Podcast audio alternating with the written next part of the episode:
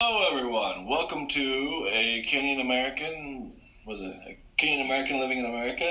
Uh, uh, yes, uh, one of us is Kenyan and one of us is not. Um, you can guess which one's which. Uh, and we want to talk to you uh, about something serious, about uh, dating and being married interracially. There's a really huge struggle there.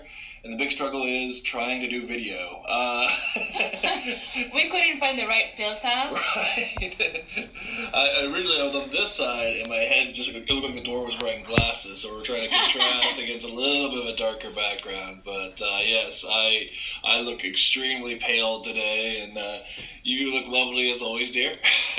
You have to say that.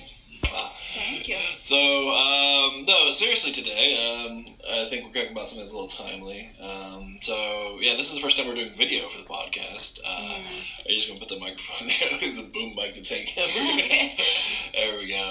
Um, because we have our coffee. So, yeah, so today the topic is um, uh, talking about kind of a little bit about what happened in Washington uh, and getting that experience as you've lived through uh, more of a legitimate coup uh, and kind of how you saw this um, and what your reaction, like what you experienced initially, describing that and how scary that might be, and then kind of we can talk about like the, what happened in Washington and how it differs and how it looks kind of the same.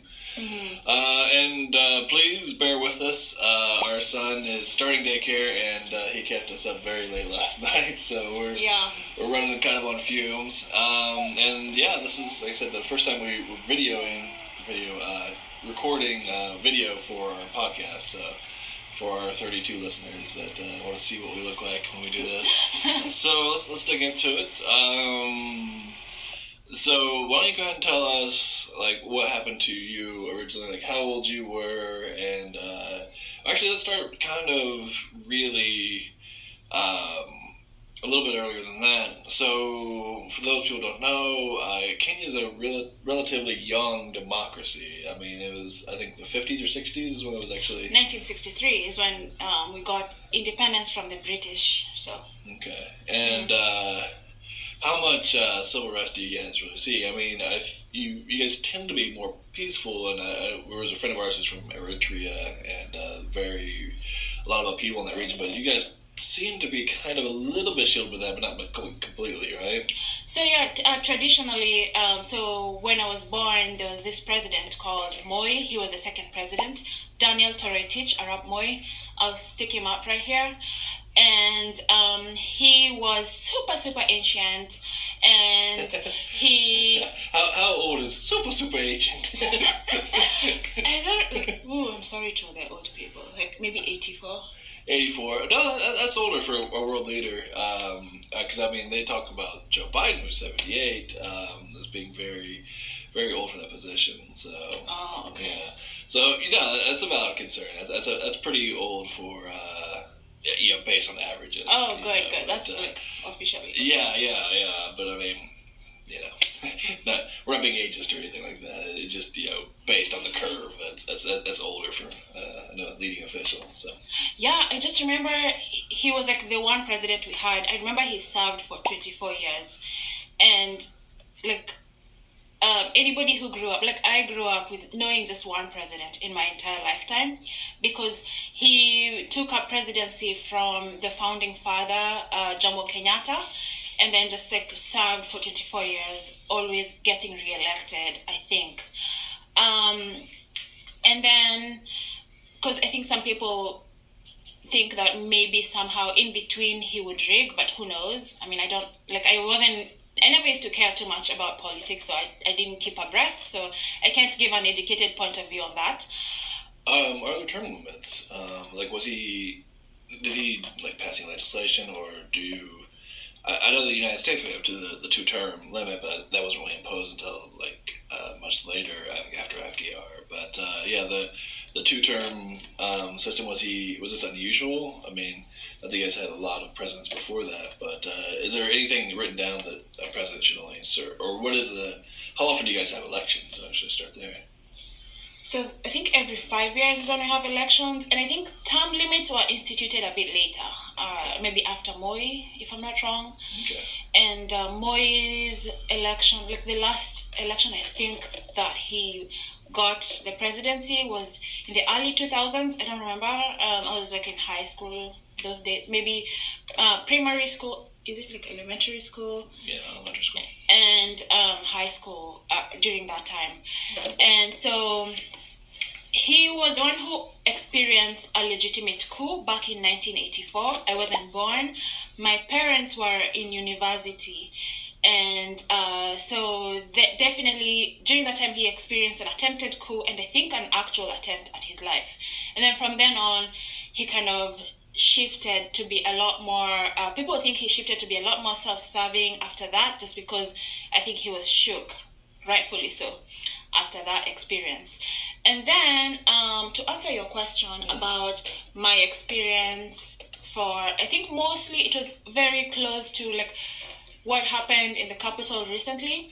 Um my experience of post-poll chaos was in uh after the post-poll post um post-election Post poll, okay, yeah. Mm-hmm. P O L L. P O, yeah, okay, I got you. Yeah. yeah. Post poll, yeah, I got you. Yes, was in uh two thousand seven election, and then I think it persisted towards the end of the year, and then to the beginning of the year. And during that time, I was in my final year. I was studying medical microbiology in undergrad. I was so excited. I was supposed to start this amazing, um, really good internship. I was so excited about it. I was going to be working with baboons and lots of tropical diseases, and it was so in like exhilarating, and it was an experience to die for that lots of people in my class had wanted to get. And um research, that'd be a blast. Yes, but my research is like I'm just on my computer all day, so yes, it'll be fun to work with. It was a moment of a lifetime. I was so excited. And if you can imagine, for those of you who are finishing college in this time, um, imagine a time when you've been given the opportunity of a lifetime, you're just finishing, you're starting a new phase of your life. I was bright-eyed and bushy-tailed. And then one day, I just started feeling so lethargic, so, like, my brain couldn't catch up with how my body was feeling. Turns out, I had malaria. And I don't know if I'm answering your question or I'm rambling. A little bit of rambling, but that's okay. No, I, I think you're saying context of just how you were feeling and how kind of it compounded um, yeah. into that. Uh, but no, just like an earlier thing. Um, mm-hmm. So there was the the um, the coup attempt in eighty-four, but there hadn't been any coup attempts before that. Yes. So, so this was the the fact that it happened again in two thousand seven. It was kind of like, were you guys expecting this, or was it just kind of a rarity? Because there was, you know, there, there's obviously a lot of unrest around Kenya, but you guys are kind of this, like, a, oh. kind of a bastion a little bit. Yeah, so Kenyan, Kenya had been very peaceful uh, for the most part. Maybe there'd be, like, here here or there, you know, like in the U S, there's, like, here or there you hear, like, small little bursts of violence. Um, but it wasn't anything at that scale of, like, a coup. Uh, mainly because we've got, like, forty-two tribes, and uh, after... After um, we gained independence, there are so many things that never got fully resolved. And so lots of those forty-two tribes have little qualms with each other. But overall, it's a very peaceful country. And we always got a lot of warring neighborhood countries coming in as refugees. Like, I remember growing up with a lot of friends who are Sudanese refugees, or Somalian refugees, Ethiopian, maybe Eritrea. Because... Mm-hmm. Those are like the countries surrounding us, and they had a lot more war than we, we ever could imagine, and it was always peaceful. We had lots of U N offices, mainly because it was like the hub in the East Africa that was considered extremely peaceful um, in that context. Sure. Okay, yeah. so so two thousand seven, uh, the elections happened. The elections between Moi... No, uh, so it wasn't Moi, so this was after Moi. Because uh, you said he took office when he was eighty-four. I was like, how old was he in that? So that was like the peaceful time, like twenty-four years old. Then he would have been super, super, super old. Super, gosh, well, how old is he? Yeah. Unfortunately, he passed away, uh, but I just used to remember seeing, like, he was an eighty-year-old dude, and he would just, like, run up the stairs. Like, oh, the back, yeah. he looked, his back looked young, uh-huh. and then he returns, it's shocking. Like, he was yeah. very, very creased. Well, that, those are good goals. I mean, fifty percent looking young, you know, I'll take that. Um, just from the back, I'll take, yeah. From the back, I just, yeah, look like a Q-tip. But, uh, um, yeah, so uh, so who who's who's in charge of this time? Because I know um, Jomo Kenyatta's son took over for a while. Was the coup when he was in office, or was it... Uh, who were the two people in power at this point? So the two thousand seven election was between between uh, Mwai Kibaki and Raila Odinga, I think. Because I think I remember those being, and I wouldn't even call, I don't think I would call it a coup necessarily, because it was an election, and then the results were disputed. So Raila said, the the opponent, um, the opposition said that the winning, like the apparent president-elect, had stolen the election, and um, called, like he actually had, it seemed like he had evidence, and it seemed credible, and I think this caused unrest. That sounds very, very familiar. Yes, it was pretty much like really familiar. Okay. Um. Yeah. So let's uh. Let's let's go back. Okay. So now now I think the the set here, and then um. So you had malaria. It's two thousand seven. You're doing some really, you know, great research. You're excited about it, and um, yeah, all of a sudden the coup hits. So um, how did how was your family? Were they nervous about this? Were they scared? Uh, because you know, I guess we have to kind of jump back a little bit. The, the big difference here was that um, the the was he the incumbent or was he the um, uh, the challenger? Uh, so the incumbent means the one that's leading. Did he currently have office when he lost the election, or did he was he challenging the incumbent when he? I don't know, there's a term for that. Ooh, so, the details he, are fuzzy, but I can I'll put it up if I find it. Okay. Um, um, but uh, so he he's challenging, but uh, the person who's doing the challenging has the support of the military. Even though like he's lost the election, he actually has military support for this coup. So it's. Um, I don't think that necessarily he had the support of the military. He just had.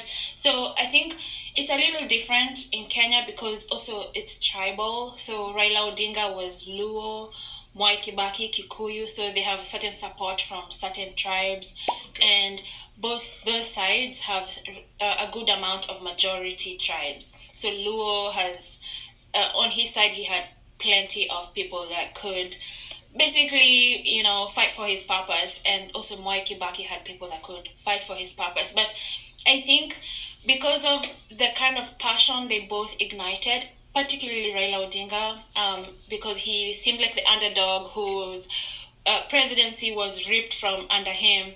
And so people started fighting, like, it was so bad they started like killing certain tribes, um, and I think particularly uh, I remember violence against the Kikuyu because the president was Kikuyu.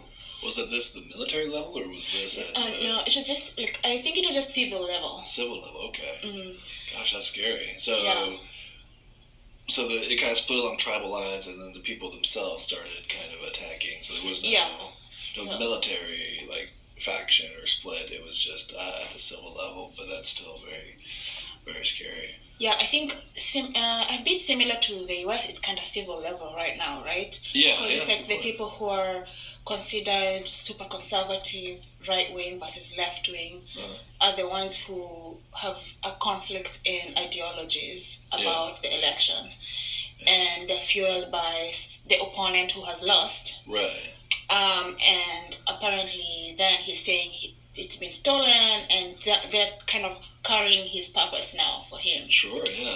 And so I've, that was pretty much what happened. I've seen uh, a lot of uh, articles, a lot of people make the argument that, uh, you know, American tribalism is just kind of defined like Republican and Democrat. That yeah. We do kind of like, you know, for better or for worse, we kind of identify ourselves in those tribes, and then You know, I, and I think like the numbers are, you know, like one third is Democrat, one third is Republican, one third is like independent. There's like a, a large portion of people are just independent. Um, but uh, yeah, so I, it's very interesting, like the similarities between um, these two events here. And uh, so, you know, getting back to the question of like, how did you guys feel? I mean, were you worried that a civil war was going to break out. It was indeed scary, but the good thing is where my family lives, it's about, it's not in the city center, so it's a bit in the outskirts of the suburbs, um, and maybe give it like forty-five minutes drive, so to speak, and I think we thought our neighbors, we were pretty close-knit, but when things turn, also, if you never know when neighbors will start seeing you like you're the other because you're a different tribe. So we were we had a level of apprehension that we were like, yeah, our neighbors would never do that to us because we were the minority tribe. Um, most of them were actually Kikuyu, but we really got along. So we didn't like we didn't think there was a world in which they would ever turn against us. Right. And they all knew, like neighbors knew. Like what tribe they, each other is, and also based on your your like name, your you people usually can tell, like also based on your accent sometimes people can tell based on your name. And so there was a level of apprehension, but we felt like we were far enough removed. It's like people who live like right in Washington might be worried right now, mm-hmm. but um, if you live far away, that you kind of hear here here and there. So we, there used to be peaceful demonstrations in the city center, and so as long as you had no reason to cross the city, like you call it the C B D, you didn't feel like it was it was far enough that you felt like you're gonna be fine. So yeah, that is. Kind of... And uh, I think there was an A P article released the other day, and they were uh, talking to the Capitol Police, and uh, I guess they were. Uh, this is uh, in the United States recently, because you're you're talking about like you, you couldn't imagine that they would. would turn on you. Yeah. And that, and they said there was uh, there was offers of extra protection um, for the, the electoral college process, and they, they refused it. And so it's kind of a similar mindset. They they couldn't really imagine this mm. uh, what actually happened. And uh, yeah. And so it's yeah, it's a little disheartening of like you have to think the worst yeah, in these do. situations to protect yourself. Yeah. yeah. Um, So yeah, that's that's like a very large toll because you know in where we're at, uh, we well we assume we're neighbor. Like, we're actually we're in a pretty divided state. Um, it's a swing state. Swing right? state, but uh, very you know, everybody's great here. Um, but uh, mm. yeah, there is a lot of like people with different political opinions, but um, yeah, it is kind of scary because you don't. You don't want to just be out one day and somebody just, you know, being, like, yeah, kind of coming unaware, at you or something. Naive. Yeah. Yeah. So, um, okay, cool. Uh, so, so you, the, this happened, um, you guys were kind of out of the city, but, uh, the one thing that was interesting is that, uh, kind of the indirect effects of this is, there was a bit of a, a government shutdown. Like you're, you had, you got sick during this time, and you weren't able to get care. Inconvenience, yes. I... and that, that's a that's a Kenyan thing to kind of downplay. You know, like something terrible happened. Like, I had malaria. The hospital shut down. So inconvenient. It's an inconvenience. Yeah. So during this time, we were like, we'll just lay low. You know, we have. Weirdly enough, we used to read a lot of um, war. information, not like just like novels, and so we always in my family, like my house, we always had a pantry full of dried goods, so we were like we could survive for months, and we had like a garden, like a backyard garden, so like if the worst goes to the worst, we have like avocados, papayas in the back, if if we need to kind of subsist and just basic stuff, we'll have like rice, beans, like tons and tons. For some reason um so my mom is an English literature professional, and so she had to read a lot, and there's uh, lots of stories about like Biafran War and that. So a lot of the people who were able to survive just had like pantry full of storage, so that you can you don't have to leave the house. But then that's not the case if you suddenly have a life-threatening disease, and it was a co-infection, so malaria and pneumonia. And um, I went to like a local dispensary. What do you call a dispensary? Like it's just a pharmacy or a, yeah, kind of drugstore. It's uh, kind of like a drugstore. Um, they, yeah, I guess you could call it a drugstore. Like just like the neighborhood convenience place that can handle just like small minor ailments. And they're like, good Lord, you need to be in there. Like, you need to be admitted at a big hospital. It was called Mater Hospital, but it's, you have to cross the city, Nairobi, where all the unrest is happening. And apparently, like, supposed to be peaceful demonstrations, but they didn't turn out peaceful. Um, and at the time, my brain, so I was like thinking about my internship. I was excited, and I was like, I need to go make it to my internship. Like, it was really bumming me out. Like, my brain wasn't catching up with how lethargic my body was feeling.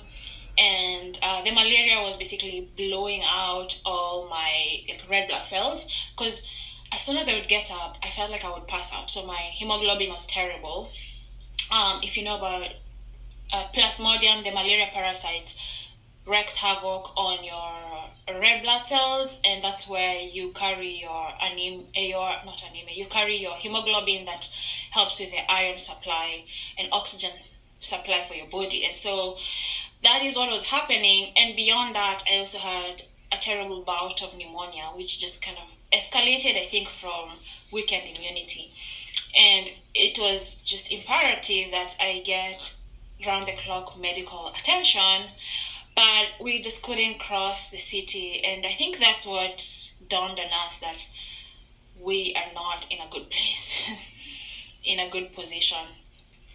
And uh, at the time, uh, my dad used to work in a university that had kind of a decent dispensary. And so they were able to uh, figure out alternatives. They gave me like a drip of um, intense malaria concoction, anti-malarial concoction.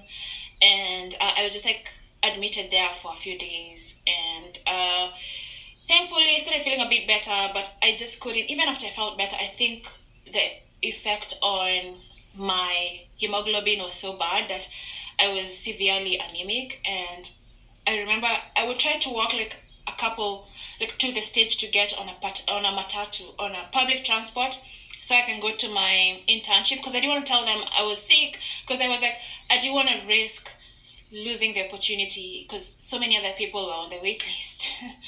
And I just couldn't make it to the bus stop. And on top of that, it was also risky getting to town to go to my internship, because it was in Karen, the opposite side of town. Like, you have to cross Nairobi, the city center. But I felt like if I left really early, like five or six, before the demonstrators came, and then left late, I would be fine. And so thankfully, I had a friend. I'm not going to out him, because um, I told him my plight. And he used to come and help me get in the in the matatu, in the public transport. And um, we used to go, we would see, like, he'd, he'd get me into, like, the, the right place, like, in the matatu, because otherwise I would pass out. But I couldn't tell anyone. Like, I didn't want to even tell my immediate family how badly I was. As soon as I felt a bit better, I wanted to get up and go to my internship. And that is kind of what happened, because living in that moment, you realize what a risk it was. But I think it was good that I was so naive, because I wanted so much to get my um, my internship done.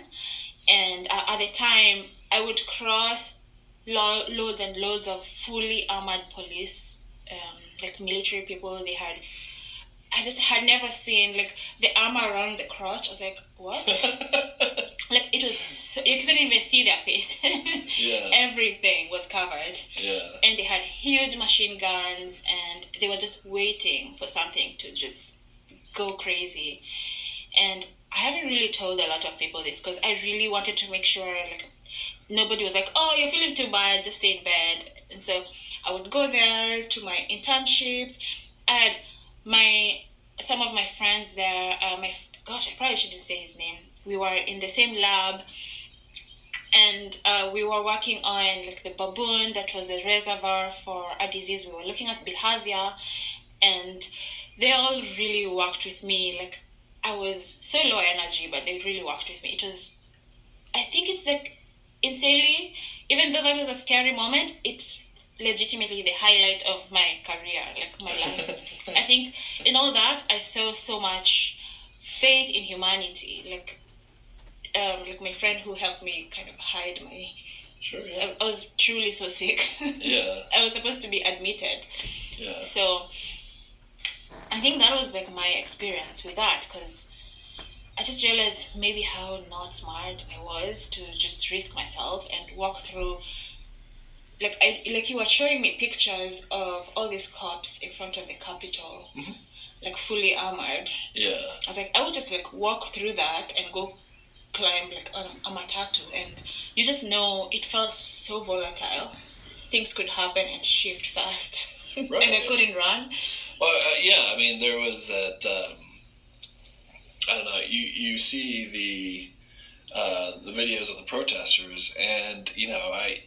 I, I think there is kind of this idea that uh, maybe they're being a little naive in what they're yeah. doing um, because it's, uh, yeah, I, you know, I, the the video that sticks out in my mind is the the girl who was wearing the scarf and uh, she got maced and she seems really upset about it. And then they asked her what she was doing. She said, we were storming the Capitol. It's a revolution. Mm-hmm. And uh, the fact that she got maced is like, you know, kind of a foregone conclusion. Yeah, that that's kind of a very Probably. limited response. Yeah. Uh, so what can uh, us as Americans who are going through this kind of for the first time, uh, you know, what can we learn from uh, Kenyans? Because, I, you know, I think like even like for the pandemic response, you guys have done really well um, in Kenya uh, just because you guys are used to having, you know, kind of viral outbreaks, and, you know, you guys have seen not a lot, but a little bit of civil unrest.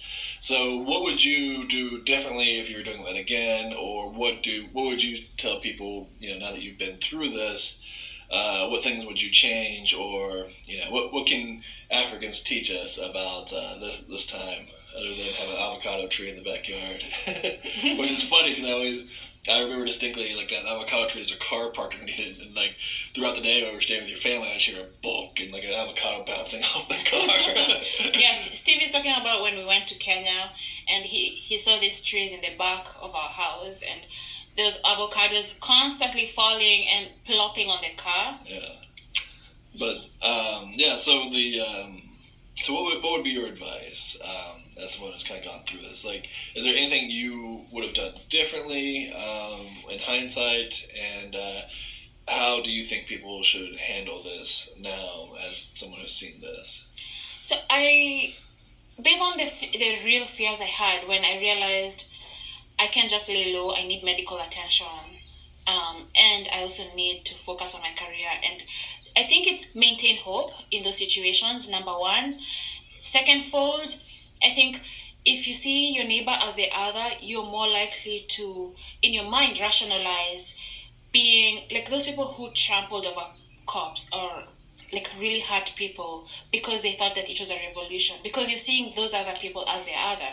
Just figure out a way to connect with people and welcome diversity of thought, because you could really turn yourself you could turn yourself into a monster that you don't even know. Like, we were also kind of in the back of our minds scared that what if our majority neighbors turned against us, but thankfully, at least for me, I never experienced that. Like, a lot of the people who are even helping me to get to the internship were from those tribes that mm-hmm. like, I think you have a choice. Like, every day you leave, you have a choice to choose to be kind and choose to be human. um it's just that it's like these politicians, at the end of the day, they have their security detail and they're pitting people against each other. And ultimately, the normal person, even like we are saying with the pandemic, mm. these politicians have hordes of medical attendees, like teams that can fix them if things go wrong. But we are just like the normal people. Just think of yourself, like, gain perspective and realize that you really you're not in the same league, and they're gonna use you to do their dirty work, yet they have all their like they have all the privilege that will fix anything if it goes wrong. So if I can like distill that down, um uh before you start thinking of somebody as different, just remember that you don't have armor around your crotch. Exactly. Okay. Love you, it. You don't have crotch armor. Okay. Gotcha. Yeah. yeah that, that's how I would phrase that, like a little two sentence thing. Yeah. Yes. Yeah.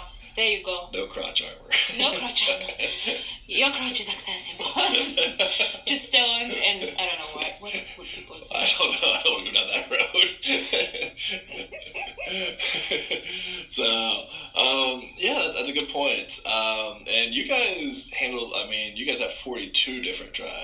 Uh, yeah. And, you know, we just have kind of really the two. Uh, mm-hmm. You know, there's a lot of diversity in our country, but uh, really the only two major, like, factions, factions I, guess. I guess. And do you think that, uh, mm. good or bad, actually, that's a good question here. If, uh, do you think if we had more political parties, there would be less? Well, no, I mean, because you, you do said... have, like, the Libertarian, the Green, but... Yeah. For some reason, those seemed forgotten.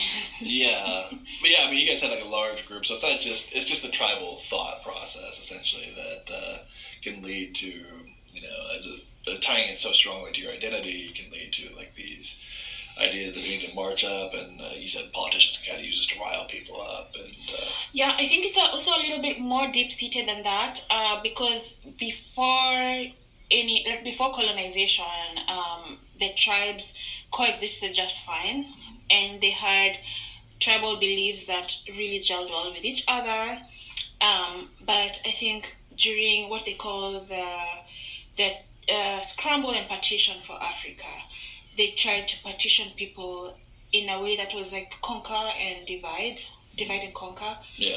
And I think they made it in a way that a lot of the tribes that were eventually pitted against each other didn't really gel well. Uh. Or also, I think, so this is me, I'm not, I dropped history a long time ago, but I'm just remembering learning something like when um, the world wars like broke out, they used to get people from their colonies, like the African colonies, to go fight for them. Mm-hmm. And uh, when people would go fight and come back, they'd find that the local colonialists had rewarded their property to other people who had collaborated with them, mm. like the people who had betrayed their own community. Right. And so this, like, this, a lot of the conflict that has persisted has to do with land rights and such injustices that stemmed from colonial period, and they're right. very complicated to like just fix. Right. Yeah. Yes. That was uh, the original ownership was before. We never used to have like title deeds. That's all a very foreign Western thing. Like, right. People just used to respect each other's land, and uh, for example, like pastoralists never like like officially owned anything because they would roam everywhere and feel like their grass was entitled. Their, their cattle was entitled to everyone's grass. Right. But when people started to like, okay, I'm going to plant a flag here, I'm going to sign a title deed, then it's a foreign concept, and a lot of people's land got grabbed mm. because it's it's also like land that is your heritage, like your right. ancestors grew here, but you have no way of proving it because things shifted. Yeah. So it's very complicated, and lots of people are still mad. Right.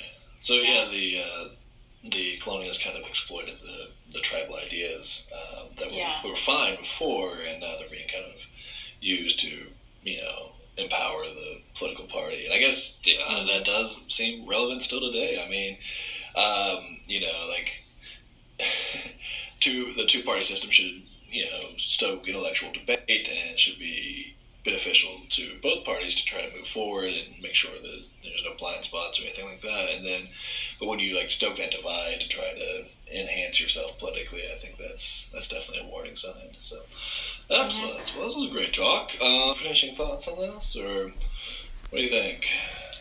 Uh, your I think I like your uh, conclusion of you don't have crotch armor, so yes, let's not dilute that message. Let's not dilute the no crotch armor message. Yeah, I think that's a great note to end on, and I think uh, we may try to bring in some uh, other people who've kind of gone through these these experiences as well, and kind of get an idea of just you know what we can do.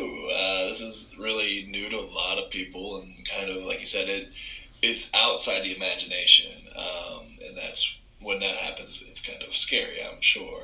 Um, yeah. That, you know, it scares me. Um, so, yeah, I uh, hope you guys like this, and uh, we'll be back soon uh, with some more things along these lines. And then once we get kind of more of a peaceful transition, we will go back to the fun stuff of talking about tribes and food and Christmas and all that. So, all right, well, thanks, guys. Uh, good seeing you in person, and uh, we will work on the...